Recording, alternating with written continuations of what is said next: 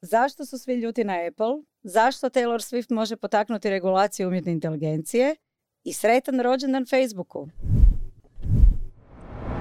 Dobrodošli u novu epizodu Netokracijnog podcasta, drugu koju snimamo u našem novom studiju i prvu koju ja snimam u ovom studiju. Uh, ja sam Antonija.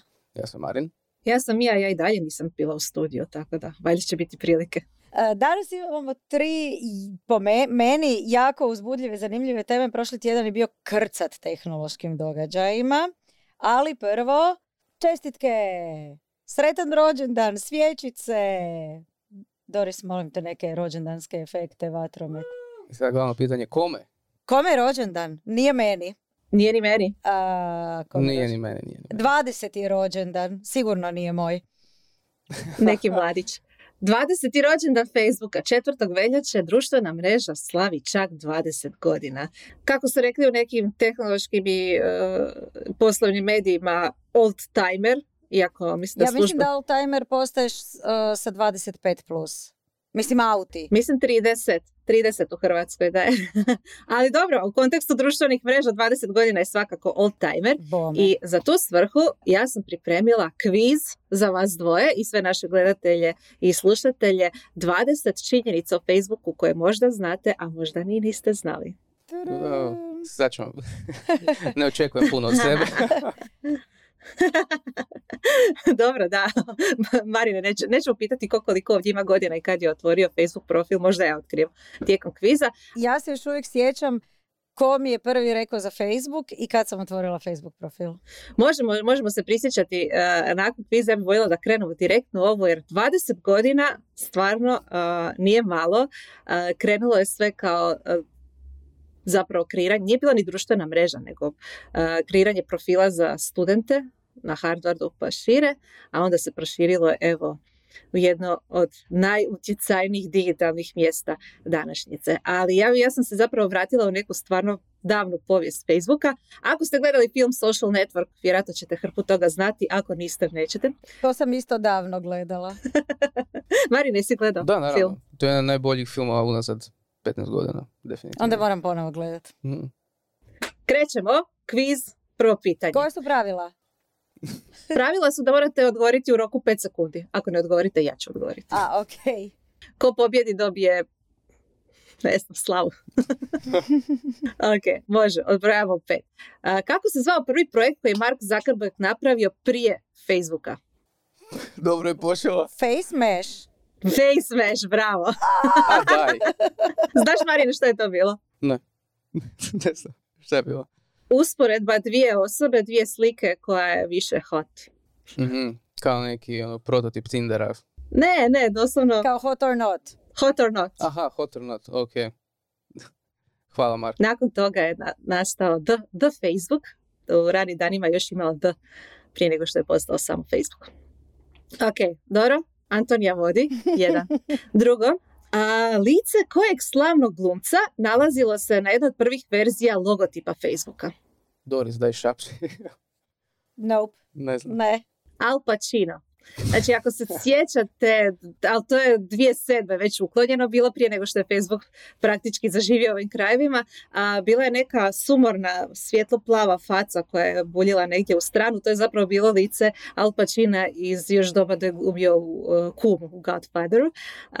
Ne znam zašto su njega stavili, on je bio kao face. ali su onda 2007. godine uklonili, tako da Al Pacino je bilo, bio prvi face na Facebooku. Nope. Nisam To- znala do sad. Evo, to moramo naći u baci, Doris. S obzirom na to da ste gledali film i znate puno o povijesti Facebooka, a, ovo ćete sigurno znati, kako su se prezivali blizanci koji su tužili Zuckerberga jer im je navodno ukrao ideju o The Facebooku. Winklevoss. Bravo, Winklevoss. ja ću samo reći da si bila brže. A, ok, dobro. Ja ću samo reći da inače igram kvizove, pa... A, da, možda nije pravedna borba. Ok, znači Cameron Winklevoss, uh, Tyler Winklevoss uh, i to je još bio Diana Renda, oni su dobili uh, nakon tužbe 65 milijuna dolara, ali su dobili i dionice, ne znam što su kasnije napravili s njima, da li imali ih loši ili su ih prodali, ali evo, braća Winklevoss ili Winkleby, kako ih neki zovu. Dolazimo do četvrtog pitanja, ovo morate znati. Ime prvog velikog investitora u Facebook 2004. godine. Hoću ti pustit, Marine. Isteće ti vrijeme? Sean Parker. Ne. Peter Thiel. A, Ali, ali kako si to rekao? Mari, hoćeš ti? hoću ti Pa Hvala. Peter Thiel. Ne znam kako bi ga nazvala. Kakvim zlim duhom Silicijske doline. Kontroverzni tehnološki investitor. On je 2004. uložio 500 tisuća dolara a, u Facebook. A, kasnije je prodao udio za milijardu dolara i to nekom ruskom holdingu. A inače bi dodala zanimljivost da je, e, to zapravo i puno ljudi ne zna, da je Microsoft uložio u Facebook 2007. godine 240 milijuna dolara, što je bilo tad vrlo veliko pitanje zašto za Boga, ali e, investicija im se poprilično isplatila jer je vrijednost Facebooka od tada narasla ne znam koliko puta, mnogo puta. Ok, ajde Marine, ovo moraš znati. To mi je najgore kad mi kažu, onda cik ne zna. Kao, bez pritiska, bez pritiska. No pressure, ok.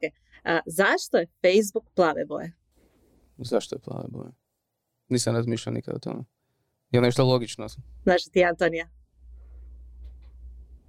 Zuckerberg je navodno daltonist, ne vidi crvenu i zelenu boju, tako da je najbogatija boja koju vidi, on vidi plava i zato je Facebook od uvijek plave boje. Sad za ovu činjenicu nisam 100% sigurna, naišla sam ju na nekoliko mjesta, ali reći ćemo da jest. Na kojem smo pitanju? Ide šesto, možete dobiti pauzu nakon deset. Ja, ono. Nakon deset. Uh.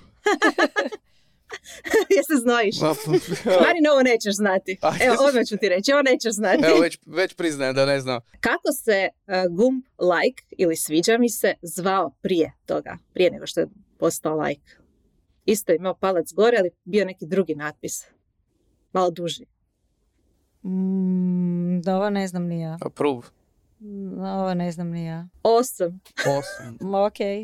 Bilo bi je ostalo. This is awesome. Stvarno je, ovaj, su to već povijesne činjenice. A, Meni je super kada su Je, te... ja sam, ja sam du, du- duboko zaronila u povijest. Kaže, meni je super bilo kada su uveli da si možeš svo- napraviti svoj custom made emotikone i ja sam iz nekog razloga negdje 2015. naišao na skup emojija Karamarka, neka, ovog um, premijera koji nam je bio. Kak se zove, preziva, čekaj. treba reći. Orešković. Ne, Onaj gostujući. od HDZ-a. Karamarko. Sanader. Karamarko, jel? Da. E, Da, da. uglavnom imao sam sve njegove emocije. to je kratko trajalo. A mislim, bilo je jako nezgodno prije nego što je Facebook uveo druge emojije, odnosno reakcije osim awesome, odnosno lajka. To se posebno je bilo neobično u situacijama kad je neko preminuo i onda ideš dati nekom sučut pa mu daš like. Kao, ono. još da je ostao awesome, to bi bilo još gore. Ali ok. A, ovo sigurno nećete znati, nisam ni ja znala, doduše možda. Jedan peer-to-peer sustav za dijeljenje sadržaja bio je čak core funkcionalnost Facebooka a, jedno kratko vrijeme. Da li neko zna kako se taj sustav zvao? Mm-mm. Teško. Jeste znali uopće da je bio peer-to-peer? Mm, Nisam ni ja. Zvao se Wirehog, ukašljen je već 2006. a, 2004. je osnovan Facebook zbog straha od copyrighta, ali to možda ima veze Antonija s onom osobom koju si ranije spomenula. Aha. A to ćemo doći i do toga. Ok. A, osmo pitanje. Ko je nagovorio Zuckerberga da doda mogućnost dijeljenja fotografija na Facebook? Jer to do tog trenutka nije postalo. Koga je nagovorio? Koga je nagovorio? Kao osob, osoba, ime koju znamo, Osoba, ime i prezime. Da, Ja ću reći poznat je. Elon Musk. Čisto kao... A, Sean koba. Parker. Sean Parker, tako je. Sean Parker. Sean Parker. 3:0. kreator Nap- Napstera. Sorry. Da. Sorry, Ja sam trinu. znao da gubim u startu već. Možda nisam trebala sve toliko stare činjenice, ali ok. Ja sam 2004. krenuo u svoje osnovno školsko obrazovanje. Kad je Facebook nastao. Taman. Taman. ok, dakle Sean Parker je bio kreator Napstera, isto peer-to-peer sustava za dijeljenje sadržaja, uglavnom na glazbe. Vjerujem da on i- imao i veze s ovim Wirehogom, a, koji je bio peer-to-peer sustav za dijeljenje sadržaja na Facebooku. Bio upleten u rane dane Facebooka, pomogao je dosta njegovom širenju i bio je svojevrstan mentor Zuckerbergu, ali evo je bonus pitanje. Znate li zašto je a, uklonjen? bio je predsjednik, ja mislim čak Facebooka jedno vrijeme. Zbog kokaina. daj. uhićen, bilo je uhićenje vezano uz kokain, pa su ga a, investitori zamolili da se e, lijepo ukloni. Ali obilježio je vrlo rane dane, oni koji su gledali social network znaju dosta dobro. Ok, deveto pitanje, nakon desetog ćete moći malo odmoriti, ali deveto će biti možda baš zanimljivo. Ka, koja je bila prva reakcija korisnika Facebooka kad je uveden newsfeed? Pa vjerojatno odbojnosti, ne želim to. Ne, ja Ne? mislim da su to htjeli. Kao, da je su, super je, newsfeed je super prihvaćen. Jer si prije toga morao ići svakom na profil. Ili, eh, ne znam, dijelili su sve živo, nisu shvaćali da to svi vide.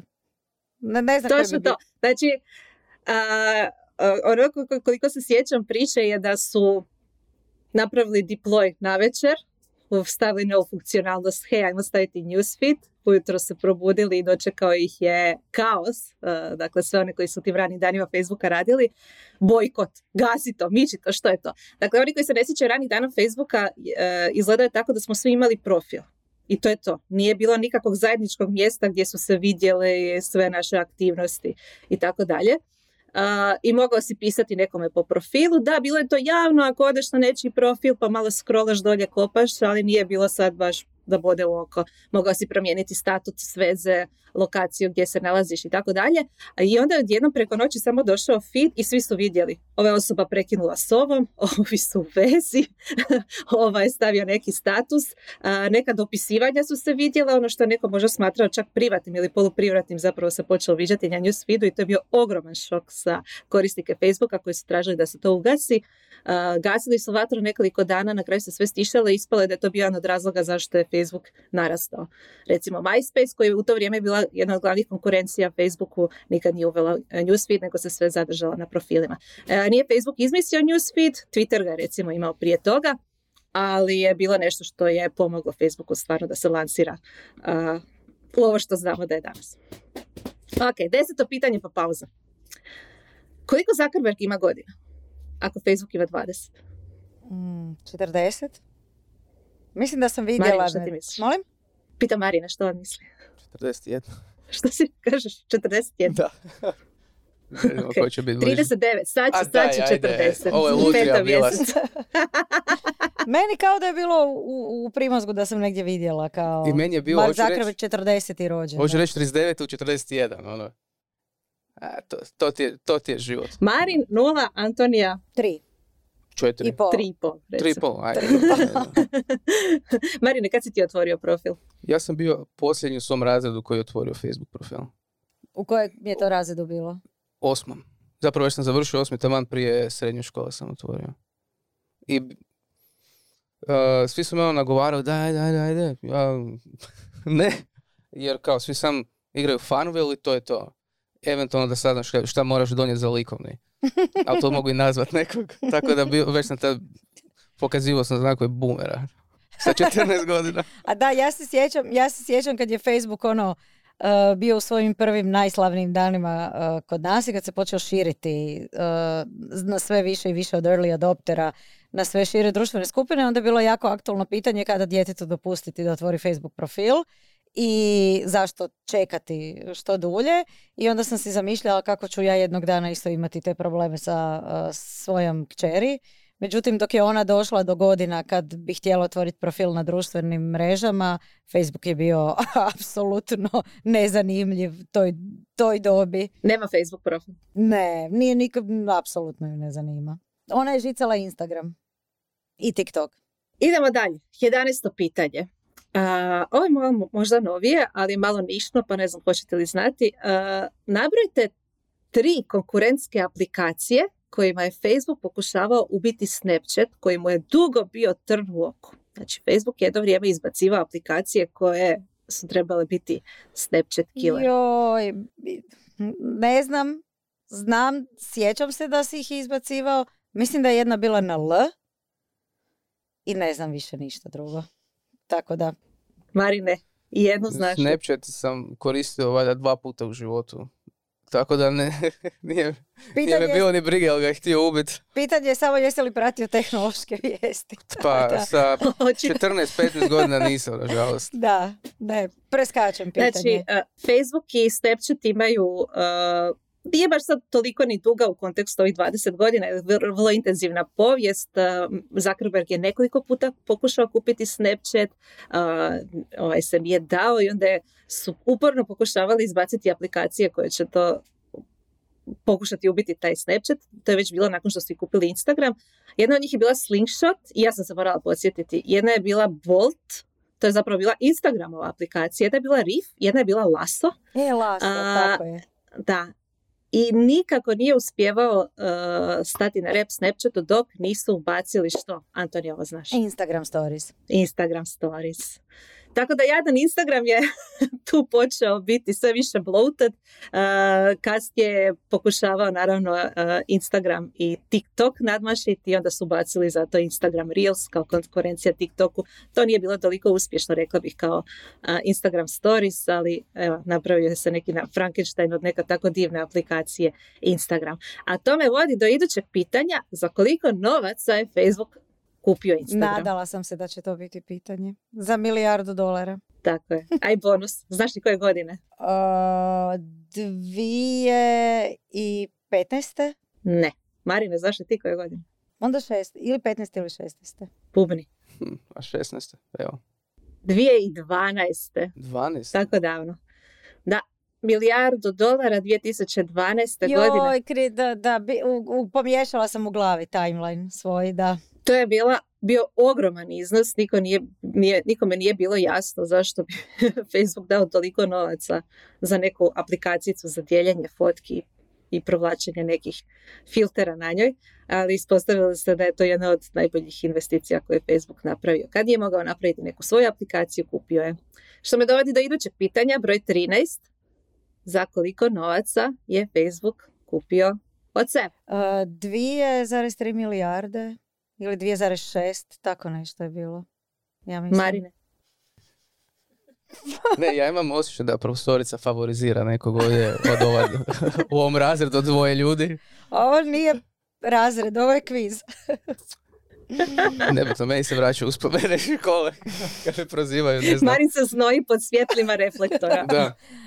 A šta reći ću, evo, dvije i pol milijarde. A znači oboje ste bili off totalno 19 milijardi i to A. samo Sam dvije godine nakon nakon uh, Instagrama. Dakle, tek nas je prošao šok što je pla- platio Instagram milijardu dolara i onda je dvije godine kasnije su platili 19 milijardi WhatsApp. Više im se Instagram isplatio. Do sad. Da. To je istina. Ok, ovo nećete znati, ali sam stavila for fun. 14. pitanje. dakle, jedna dvojica osnivača poznatih društvenih mreža, doduše jedna je poznatija, druga više nije toliko poznata. A, ne, sam malo, ovo nije društvena mreža. Aha. Fuck. Po- Minus ponovit ću. ponovit ću. Ok. Dva tehnološka osnivača, od kojih je jedan osnivač poznate poslovne društvene mreže, a jedan osnivač jedne nekad poznate gaming tvrtke, a, drže dio patenta koje Facebook koristi za svoje potrebe i zato imaju i dionice Facebooka za uzvrat. Ne znam kolike, ali e, valjda fino žive od- toga. Neću vas pitati njihova imena, ali možete li pogoditi o kojoj se društvenoj mreži radi i o a, kojoj nekad poznatoj gaming firmi. Je LinkedIn, pretpostavljam. Je LinkedIn, A sad koja je ovo druga? Gaming, nekad ali nekad poznat. poznata. Gaming. mm. Mm. Da nije ovaj, da nije ovi koji su radili Farmville. Uh, Zinga je u pitanju. Zinga, e. Zinga. Zinga. hoćemo Zinga. podijeliti pola bod. Ne, jedan tebi, jedan meni. Možemo i tako. pola, pola. A, ti tamo polovicu onoj, onoj svoj dodaš. A, Reid Hoffman i a, Mark Pincus, oni su nositelji nekih patenata koji Facebook koristi. Vjerojatno je tu bila upletena neka tužba ili nešto, pa su tako to sredili. Ok, Sad sam išla malo kopati ko su prvi zaposlenici Facebooka i gdje su oni danas. Puno ih je nezanimljivo, ali naišla sam na dvojicu koje su bile full zanimljiva. A, pa ćemo vidjeti da li znate što su oni osnovali nakon što su napustili Facebook. Dakle, prvi CTO Facebooka, inače i suosnivač Facebooka, bio je i VP of Engineering, zove se Dustin Moskovic. Već 2008. je napustio Facebook i osnovao što? Joj, sjećam se njega iz filma. Da. Jel da? Ok, uh, daću vam hint. To je alat koji jako volite i koristite ga. Canva. Ne, nije Canva je osnovala žena. Žena, Marina. Uh, I ne bi mi ja rekla da ja volim Canvu. Dobro, možda ne volite ni ovaj, ali koristite ga. Slack? Ne. Ne. Ajde, treći pokušaj. Uh. Ajde, Marine, pokušaj još jedan. Što još od alata koristimo? A da nas ljuti. U smislu da nas se ne sviđa. Asanu? Asana. Ma da, i oni su, su osnivači, odnosno osnivač Asane. Nisam to znala. Da, da. Ne. A drugi? 16. pitanje. Ok. Steve Chen. On se nalazi među prvih 20 zaposlenika Facebooka, doduše radio je samo nekoliko mjeseci, bio običan softverski inženjer, otišao i osnovao što? Kako se zove? Steve Chen. No. Bubnut ću Adobe. Ili on još puno prije nastao. Nešto isto što do- relevantno je i za ovaj podcast. Spotify. Što si nam- rekao? Spotify kao mjesto gdje nam ide podcast. Ne znam. Ne. Nije Spotify, ali uh, dobro Last si FM. nagrišio. Tranzistor. Ne, YouTube. A, YouTube. Kako? Ne. Kasnije ga je prodao Google za 1,65 milijardi dolara. Kuš kakav ono, sva ekipa se znala, ono. Koji, svi koji su napravili te velike stvari. Pa to su sve bili po garažama u Silicon Valley, ne? Lako je bilo tada kreirati ga. Ok, jel se još znojite? Imamo još. Ja sam dehidrirao. Ok, ovo možda znate, ovo je novije pitanje, baš mi je bilo zanimljivo za opaciti. Idemo malo o novcima. A, jedna od najnovijih inicijativa u zadnjih nekoliko godina a, je Metin Reality Labs, u kojoj se lupalo puno novaca. Pa me zanima, znate li koliko je a, Meta Reality Labs izgubio novaca od 2019. od kako postoji? U, dobro, u milijardama je ta brojka. U milijardama. je. Ali sada, evo, koja stotka? D- d- je li u pitanju već- desecima ili u stotinama milijardi je da. samo pitanje. Ja bih rekao stotine. Antonija, što bi ti rekao? Mm, ne znam. 47 milijardi, nije još do stotine došlo, ali mislim, mi poslije. lako je doći do toga, Marine. Kako je krenula, to je to. Ok, 18. pitanje, opet o novcima. Znate li koja je ukupna vrijednost mete? Znači, meta koja drži Facebook, Instagram, Whatsapp i Reality Labs. Sigurno opet u milijardama. Pa barem da sam na tu nešto točno rekao. Ali ne znam koliko bi to moglo biti. Ono. To je u stotinama milijardi sigurno. Da. Možda čak se približavaju Čemu? trilijunu. Trilijun. Ćete bubnut neki broj Ma pa da vidite. ne, neću, ne mogu bubat, stvarno. Ok. One trillion dollars A je ili ti A jedan, je, jedan je. bilijun kod nas, da. Nisu bilijarde ipak, Marine. A, ok, ja sam rekla pa sigurno se približavaju trilijunu, Da, da, a da. znači ok, je već trilijun. Jedan, jedan. Jedan. Ok. 19. pitanje, a koja je vrijednost samog Zuckerberga, odnosno njegove imovine? Evo daću vam hint, tu jesu milijarde. Dobro, to znamo. Nisi baš dao neki hint. Trebala si nam reći, je li ovaj... A, a to su stotine milijardi, vjerujem. Računam jer je Elon Musk upravo ostao možda bez svojih 56 milijardi uh, vrijednosti uh, udjela u Tesli. I to, ako ostane bez toga, to će ga, ja mislim, uh, spustiti na treće mjesto najbogatijih ljudi u svijetu. A, što znači da je to se mjeri u stotinama, to na vrhu, Zuckerberg je sigurno tamo negdje.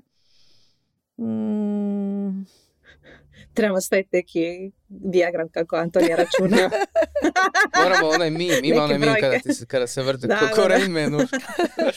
Nema Ana Marije da piča ovaj, svoje tekstove iz netokracije, pa jel mogu ja pičati jedan svoj koji uskoro izlazi? Slobodno. Ili je već izašao, ne znam.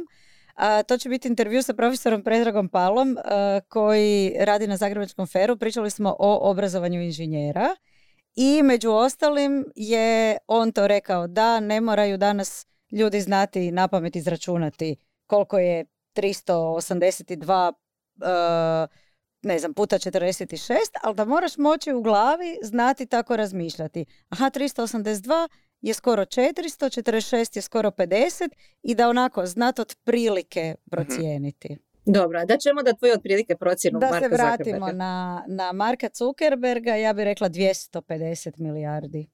Ajde, ja ću mu dati 300. Sigurno ga mazi život. Marine, uvijek, u- Uvijek- uvijek pretjeraš. Uvijek ukrivo. 142 milijarde. Ipak A. je toliko. Ali, ali svaka čast na matematici, Antonija. Ovaj, to je to. Baš su se vidjeli su se kako brojke izlaze iz tvoje glave. A sada pitanje. Možete li pogoditi koje sam se godine ja priključila Facebooku? Mm, 2000... Evo ga opet matematika. Ja znam, 2007.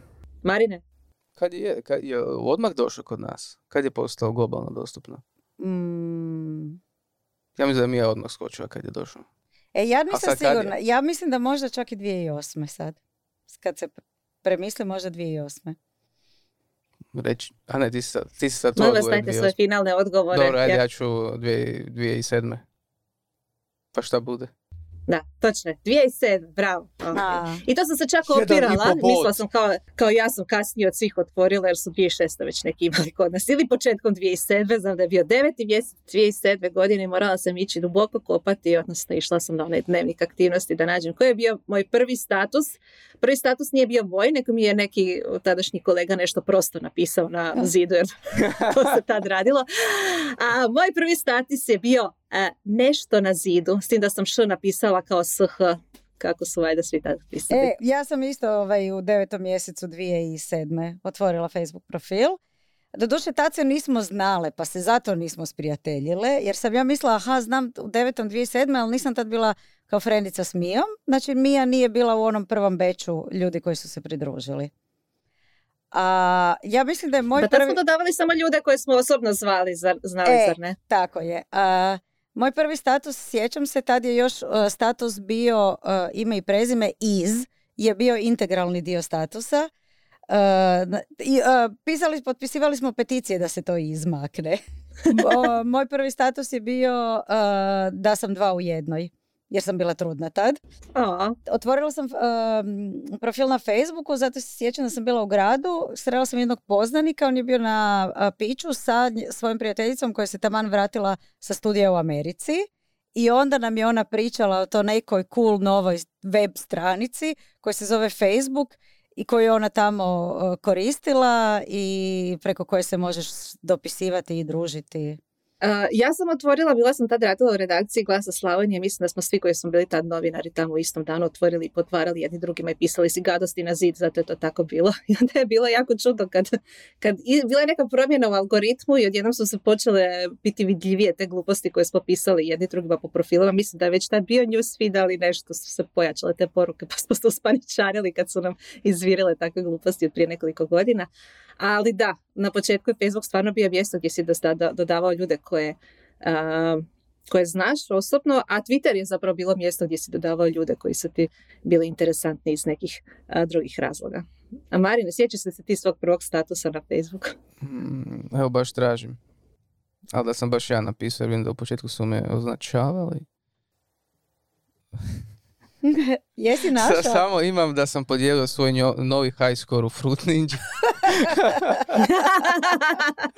to je to. Možda i na šta vodi link, a sadržaj nije dostupan više. Pa zanima me da se pohvalim bar nečim u podcastu danas. Antonija je baš izvukla e, naše statuse iz 2008. neki dan. Ona je stavila da sam gladna, ja sam stavila da sam gladna, pa sam rekla 2008. smo svi bili očito kolektivno gladni, zato smo bili i mršavi tada. Da, baš sam Eto, htjela, bila htjela reći. Mija, šta smo naj, najviše, o čemu smo najviše pisali u Facebook statusima 2008. Tome da smo gladne. to je to ljudi, Antonija očito Nisam se ni ja, moram apsolutna priznat, pobjednica. mislila sam da ću biti bolja. Mislila sam da ću biti Bila su teška pitanja i stvarno sam izvukla neka ispra povijesti. Ova stvarno ja biti bila prelagana. Ali nadala sam se da će Marin bar nešto znati, pogotovo jer je gledao social network. A, davno sam ga gledao, ali evo, ja sam razočarana, nisam ništa očekivao sad od sebe. ali eto, to je. Dobro, ja sam očekivala malo više, a i, i imam u sebi taj ono kompetitivni kvizaški duh koji onak želiš reći, želiš dati odgovor, želiš znati odgovor. A, jako zanimljiva pitanja. A, ne znam, šta želimo Facebooku za 20. rođendan? Pa ja mu želim iskreno da da se preda više.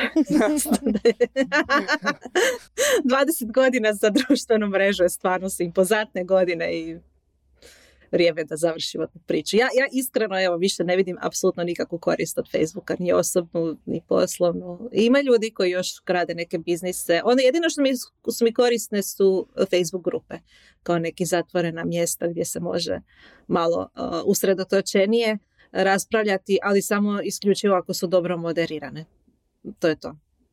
Osim toga, evo, i Messenger koristim kao chat alat s nekim ljudima. To je sve. Slažem se. Znači, Facebooku za 20. rođendan želimo da se dostojanstveno povuče. da more. dostojanstveno ostari. Ostari. I da si prizna da to više nije to. Sam sam rekao, mirno more i doviđenja. Mirno more, to je to. Ostaje nam uvijek Instagram i Whatsapp uh, najbolje investicije koje je Facebook ikada napravio. A ovaj metaverse ćemo zaboraviti. Mogu ja sad preći na drugu temu? Čisto da, Naravno, da pokažemo da nismo boomeri koji samo žale za naj... Koji, boomeri koji su još jedini ostali na Facebooku i kojima Facebook još jedin, jedinima relevantan. Sad prelazimo na Taylor Swift. A, Odnosno, Joj. isto te- tema o kojoj, kojoj sam puno ovaj, uh, čitala zadnjih dana, a čak nisam ni Swifti. da. Badum, ts, Doris, moraš dodati. Taj, a, tu je, klikni to. A, pa, uh, Taylor Swift se nadovezuje na jednu temu koju sam ja još prethodno bio istraživao, a to je umjetna inteligencija i pornografija. Znači, u srijedu, nama jučer, uh, jako su postale viralne njezine uh, porno uh, fotografije koje je napravila umjetna inteligencija na Twitteru. Prošlu srijedu. Prije par dana, da. Nedavno. Nedavno. Znači, nedavno, jer Taylor Swift postala jako, e, e, došla u trending na Twitteru zato što je neko širio njezine AI porno fotografije. Uh, I- mo- mogu ja nešto reći? Slobodno. Ovo može biti huk poslije. Mhm. Uh, ako, i, ako iko može sve pa i regulirati, da, e, k- tko može sve pa i re- e, regulirati umjetnu inteligenciju? Taylor Swift. Apsolutno. Žena ima moć. E, ako, ako se smijem ubaciti, Marine, ja sam vidjela da je nastala neka panika zato što fanovi nisu mogli pretražiti ime Taylor Swift na Twitteru. To je prva vijest koja je došla do mene, tek onda se, Aha, tek. se objavilo zašto. Ali zamislite kolika količina je pretraživanja Taylor Swift na Twitteru da su fanovi to primijetili kao panika. Znači, ajmo iz početka. Znači, neko je napravio lažne porno golišave sl- e, slike Tako Taylor. Swift. To je postalo viralno na Twitteru i onda E, samo može da pokažemo koliko je viralno postala. Jedna od fotografija imala je 45 milijuna pregleda, a, 24 tisuće puta je šerano i, e, i to se sve dogodilo u 17 sati. Znači, Mhm. u 17 sati je uspjela postići takve metrike. I još sam nešto htio reći, sad sam se pogubio i- sa, sa sobom. Ali, i to 17 sati što su te slike bile na Twitteru dostupne je Da, previše. I onda je, mislim, puno previše, onda su tek, onda je tek neko rekao, ha, mogu bi ovo ipak skinuti. A, Ne da je onda tek neko rekao, nego pošto Twitter, e, u Twitteru je odjel koji se bavi moderacijom sadržaja i sigurnošću sadržaja spao na jednog čovjeka, otkad je došao naš omiljeni tehnološki poduzetnik Mija. Naravno da e, su reakcije bile spore i da nisu mogli napraviti ništa drugo ni pametnije, nego doslovno blokirati pretraživanje hashtaga Taylor Swift na da, po- Twitteru. Da, e, to sam htio reći, da nastao je trending page, ako se tako kaže. Trending topic. Trending topic, uh, Taylor Swift AI. Znači masa, masa ljudi je to tražila. Pa budemo vidjeli hoće li naš podcast ove isto predodnijeti. Ali naravno sad nije to, rekao bi da je još najmanji problem tu što je neko od nje napravio deepfake, zato što to već postoji.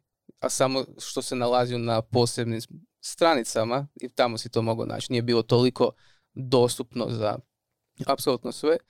I, to je, I sad tu pokrećem sebi pitanje koje već duže o tome razmišljam. Zašto uopće Twitter dopušta, dopušta da je praktički porno stranica Ah, ali to i prije bilo, zar ne? Isto nije bilo toliko moderirano i prije maska. Nije, nije bilo. Bilo je moderiranja. A, da proprocurila jesu porno stvari. Isto mislim, mislite Chris Evans da je slučajno stavio dick pic na Twitter jednom prilikom? kako slučajno to napraviš oprost? Ne, e, napravio je sk- valjda u džepu ili nešto screenshot svojih fotki i uh, valjda mu je ono bat dajala. I baš ta. I taj screenshot je otišao na Twitter, a na tom screenshotu je bila jedna fotka na kojoj je bio dick pic. Ali, tu čak nije moderacija uspjela to zaustaviti, nego njegovi fanovi, jer oni je, jer Chris Evans je jako drag. I ako ga fanovi vole, onda su zatrpali taj hashtag pod kojima se ta slika pojavljivala nekim potpuno drugim sadržajem. Mislim da su stavljali njegove slike sa psom. Tako da su tu fanovi sami spasili stvar. A, ovdje je otišlo, otišlo van kontrole. Ali da, mislim, Antonija je malo prije rekla, znači kad Elon Musk došao, a, cijeli tim za moderiranje sadržaja se sveo na jednu osobu. Mislim da sad više nije samo jedna osoba, da ih je više, ali a, moderacija je uopće jedan od prioriteta a, Twittera. I ovo bi se moglo biti o glavu, mislim. Taylor Swift. Iskreno, ja bih rekla da su i ovaj put fanovi zapravo odigrali ključnu ulogu.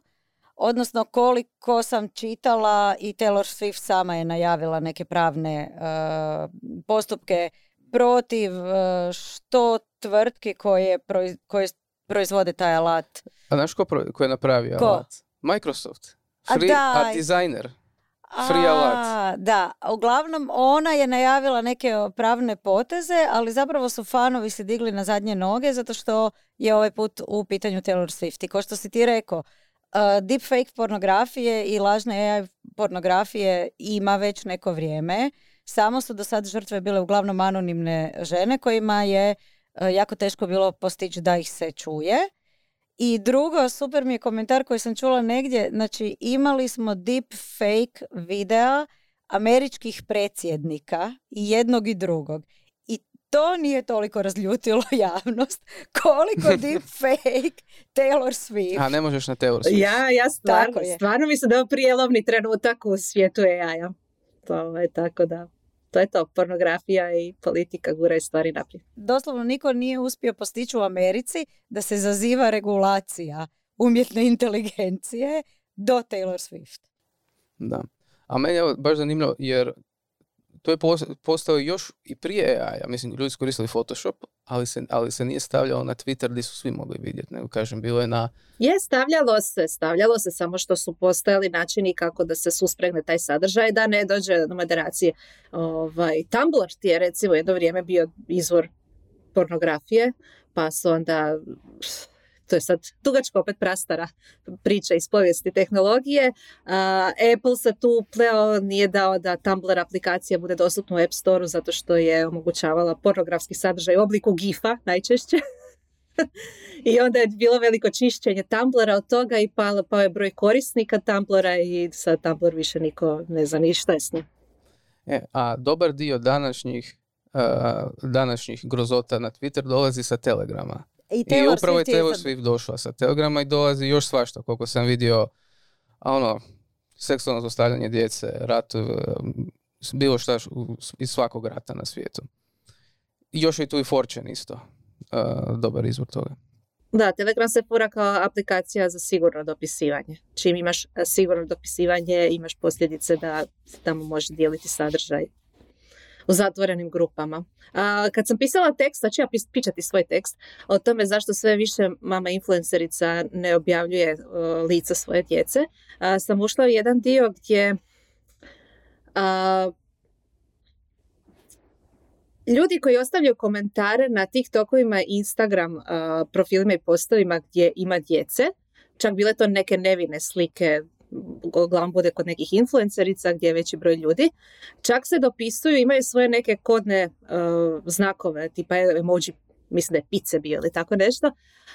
I onda kad vidiš da je neko stavio emoji pice, odeš na profil te osobe na Instagramu i piše mu i u opisu profila mu je link na Telegram. To je znak da na Telegramu se razmjenjuju slike u toj zatvorenoj grupi dječne, dječje pornografije. Znači Instagram im koristi kao izvor prometa za Telegram grupe između ostalog.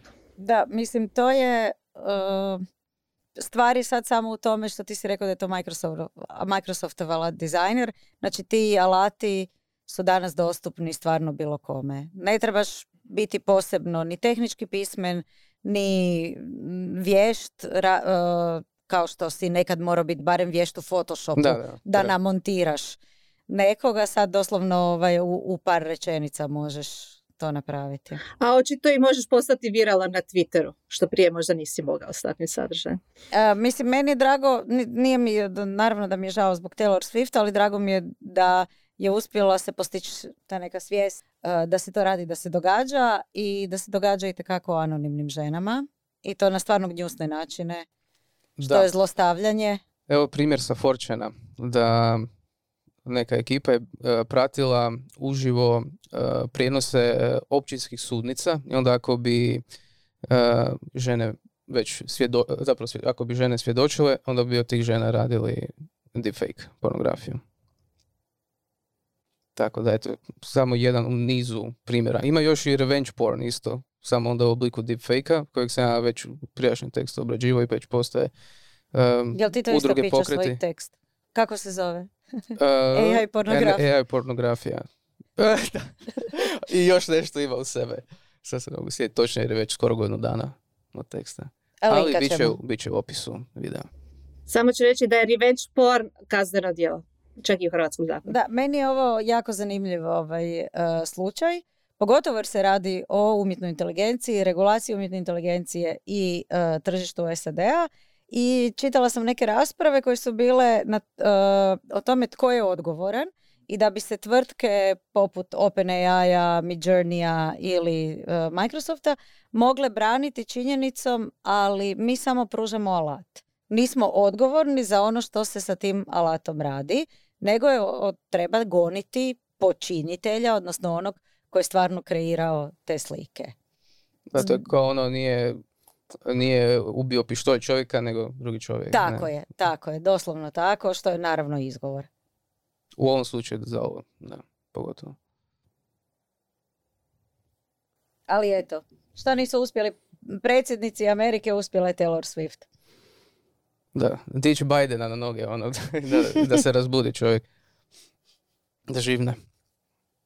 S tim da su bili baš nedavno slučajevi sa sa uh, uh, lažnim deepfakanim pozivima u kojima je korišten uh, glas Joe, Joea Bidena koji je navodno nazivao glasače u jednoj saveznoj državi i govori im nemojte glasati. Kao, vaš glas nije bitan, bitan je samo na ovim glavnim predsjedničkim izborima. Mhm. A to je bilo u pred, predizbore u jednoj državi. Ja ću samo najaviti da ćemo se na netokraciji naravno intenzivno ove godine baviti upravo izborima i AI će biti jedna od glavnih tema. Evo Marine, Marin baš putuje uskoro u Brisel gdje će se e, više pozabaviti tom temom, tako da očekujte još toga. A idemo na iduću zadnju temu danas. A, stvarno, je, stvarno je bio, prošli tjedan je stvarno bio jako ovaj, uzbudljiv u tehnološkom svijetu. osim što uh, su svi bili ljuti na umjetnu inteligenciju, svi su bili ljuti na Apple. Why? Zato što spominjali smo već monopolski položaj koji Apple nameće svim tvrtkama koje žele imati svoje aplikacije u App Store-u. Spomenuli smo tužbu koju je Epic Games, kreator Fortnite, dobio E, protiv njih. Spomenuli smo kako će sigurno ova godina 2024.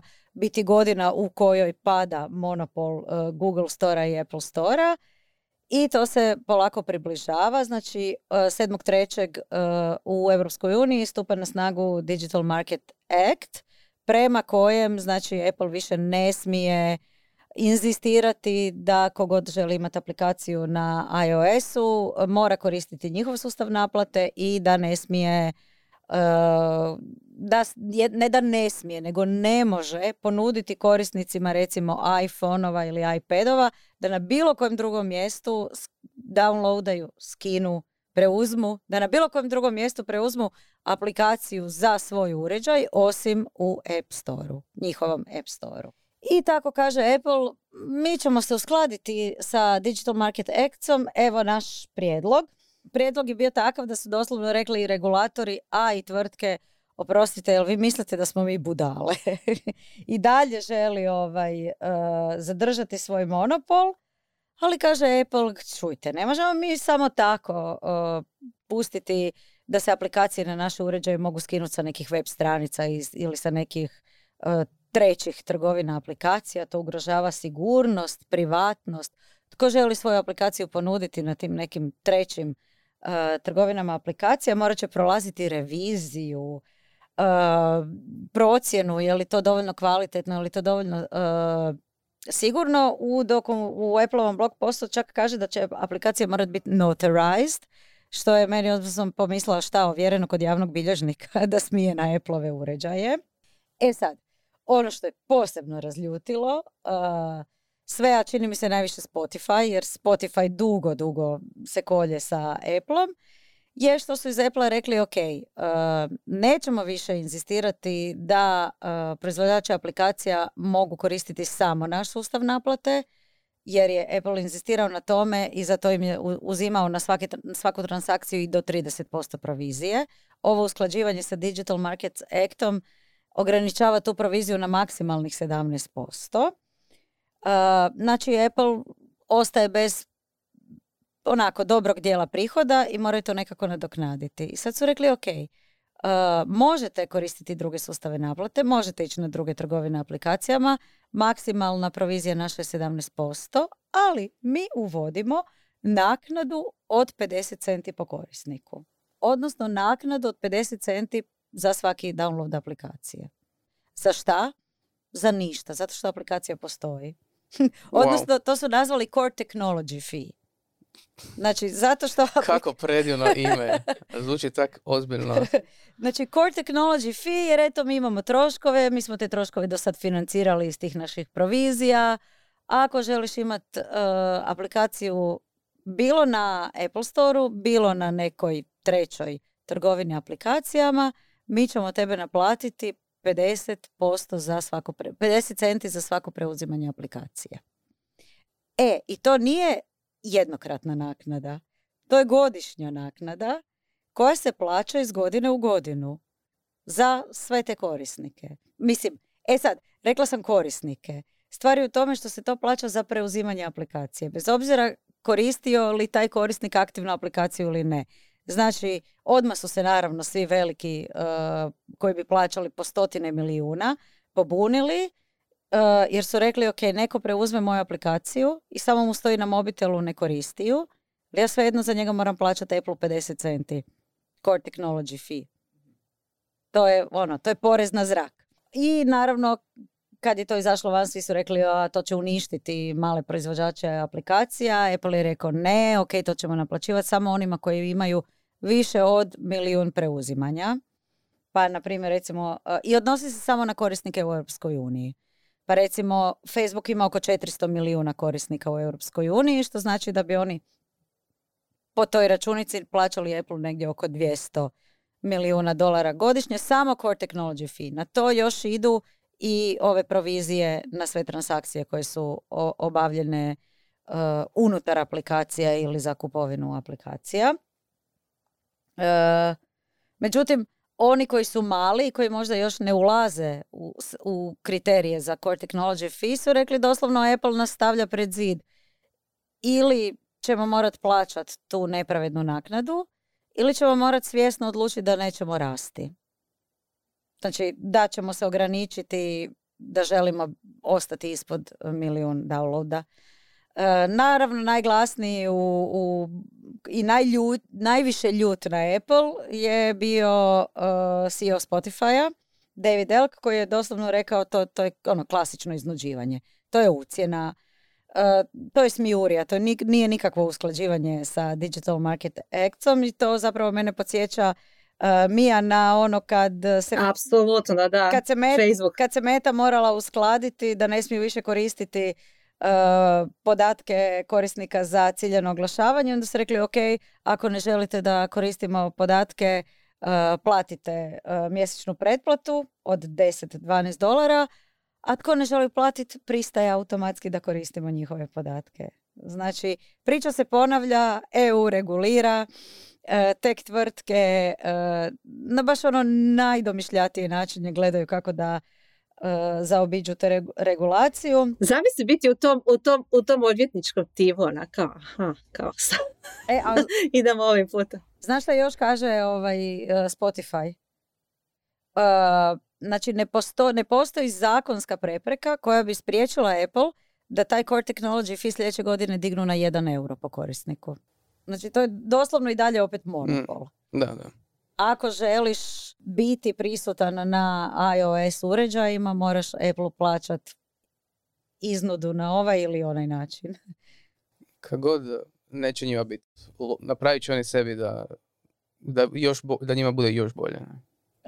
Uh, će probati. Evo, moram reći u Apple-ovu obranu, oni tvrde da e, aplikacije koje e, upadaju u kriterije za plaćanje tog core technology fee čine tek 1% aplikacija.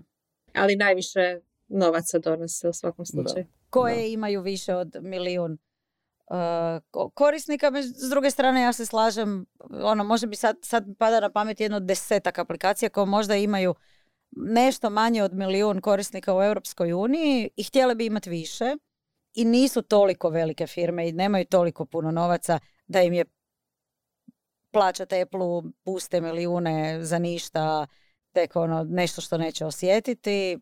Šta će oni? Ako smijem završiti uh, sa svojim predviđanjem kako će, to, kako će to završiti i šta će se sljedeće dogoditi? Završit će na sudu. Završit će na Znači ti sudu. ćeš imat materijala. Završit će na sudu. Da, imat će, imat će, bit će još suđenja za pratiti. Mislim, s jedne strane e, razumijem ovaj dio gdje se oni govore o sigurnosti aplikacija. To mi tu jedino drži vodu.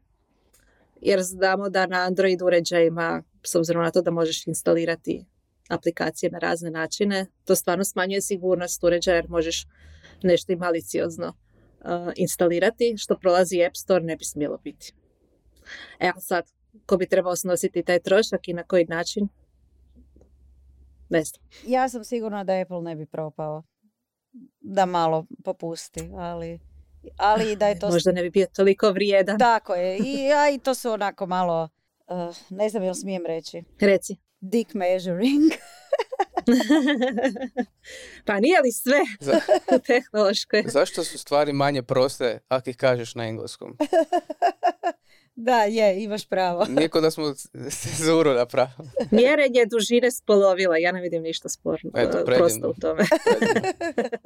Ma- Malo bi se to na hrvatskom drugčije rekao. Mislim da bi ovo bio predoslovan prijevod. Na hrvatskom bi bilo nad... Ili U, dobro, dobro. Doris, Doris. Ja odmah pi, ono, pištanje, hitno. A, a Marin misli na našu reputaciju na YouTube-u. Da, da, da. Ne znam koliko je YouTube već toliko pametan da može prepoznat balkanske prostote. Marin se znoji već peti put u ovoj Da, Ajde, kanal je ajde. pred zatvaranjem. Ajde, Marine, e, da se ne moraš dojiti više, e, kreni ti sa topovima i flopovima. E, ja se, o flopu sam razmišljao, ali nisam naišao na neki. Više sam bio dos, zapravo općenito depresivan zato zbog stvari koje sam saznao već danas sa istraživanjem. E, jer u jednom ti se poveže ta pornografija, umjetna inteligencija i rat. Ono. I onda, rekao ništa, doviđenja, ne, ne, ne razmišljam tra- mi se Nećeš ići tražiti flop. Da, Još jer flop je općenito na globalnoj razini. Ali top mi je što je, e, što je zagrebački SC napokon uveo beskontaktno plaćanje u menzama. O, kakva inovacija u 2024. Am- Čekaj, stu- u studentskom centru u Menzi studenti mogu platiti, Karticom na POS uređaj. a do sad su mogli... Do sada si mogao, mislim normalno kešom, ili postojala ona aplikacija VAPay Aha, koju smo mi Ja, ja ću te samo zaustaviti tu da ne govoriš ništa, da ne bismo bili podložni a, nekim pravnim koracima, da koliko je zanima neka pronađu na netokraciji članak o VAP i W, E, A, P, A, Y, pa ćete sve, sve će vam biti jasno iz tog članka i što smo ono dobili, nije demanti, nego zahtjev za... Tez, e, traženje ispravak informacija ispravak informacija. Aha, znači nije se, ne samo da se nije moglo, nije se moglo platiti uopće karticama? Nije, nije postala ta opcija, nije postao okay. Ok, ok. Jej, postala je aplikacija. Postala je aplikacija, a inače, znači, taj tekst je zašao 2022. A još prije toga, jer u Rijeci bilo moguće plaćati sa, sa karticom. Pa mislim, plaćanje karticama stvarno nije, a, nije. neka napredna tehnologija danas ali smo mi postavili neka zanimljiva pitanja na koja nikad nismo dobili odgovor. Je. I ko želi znati više, pićam svoj tekst star dvije godine. Mija, Imaš ti top flop? Ja ne, ne, nažalost, nemam ono, jer ja sam se bavila toliko Facebookom i on mi je baš i top i flop. flop mi je zato što 20 godina stvarno i, i, onda, i onda me to baci u neke depre i razmišljanja što ja radim sa svojim životom, jer i dalje imam Facebook profil 20 godina kasnije. top mi je zato što, evo, izvukla sam neke činjenice o Facebooku koje sam zaboravila, možda neke nisam ni znala. Tako da bi bilo mi jako zabavno raditi ovaj kviz s vama i nadam se da ćemo ponoviti s nekim drugim temama. O kojima ću ja znati više. Antonija, ti kao velika kvizaž, kvizašica možeš... Du, ja se veselim kvizovima.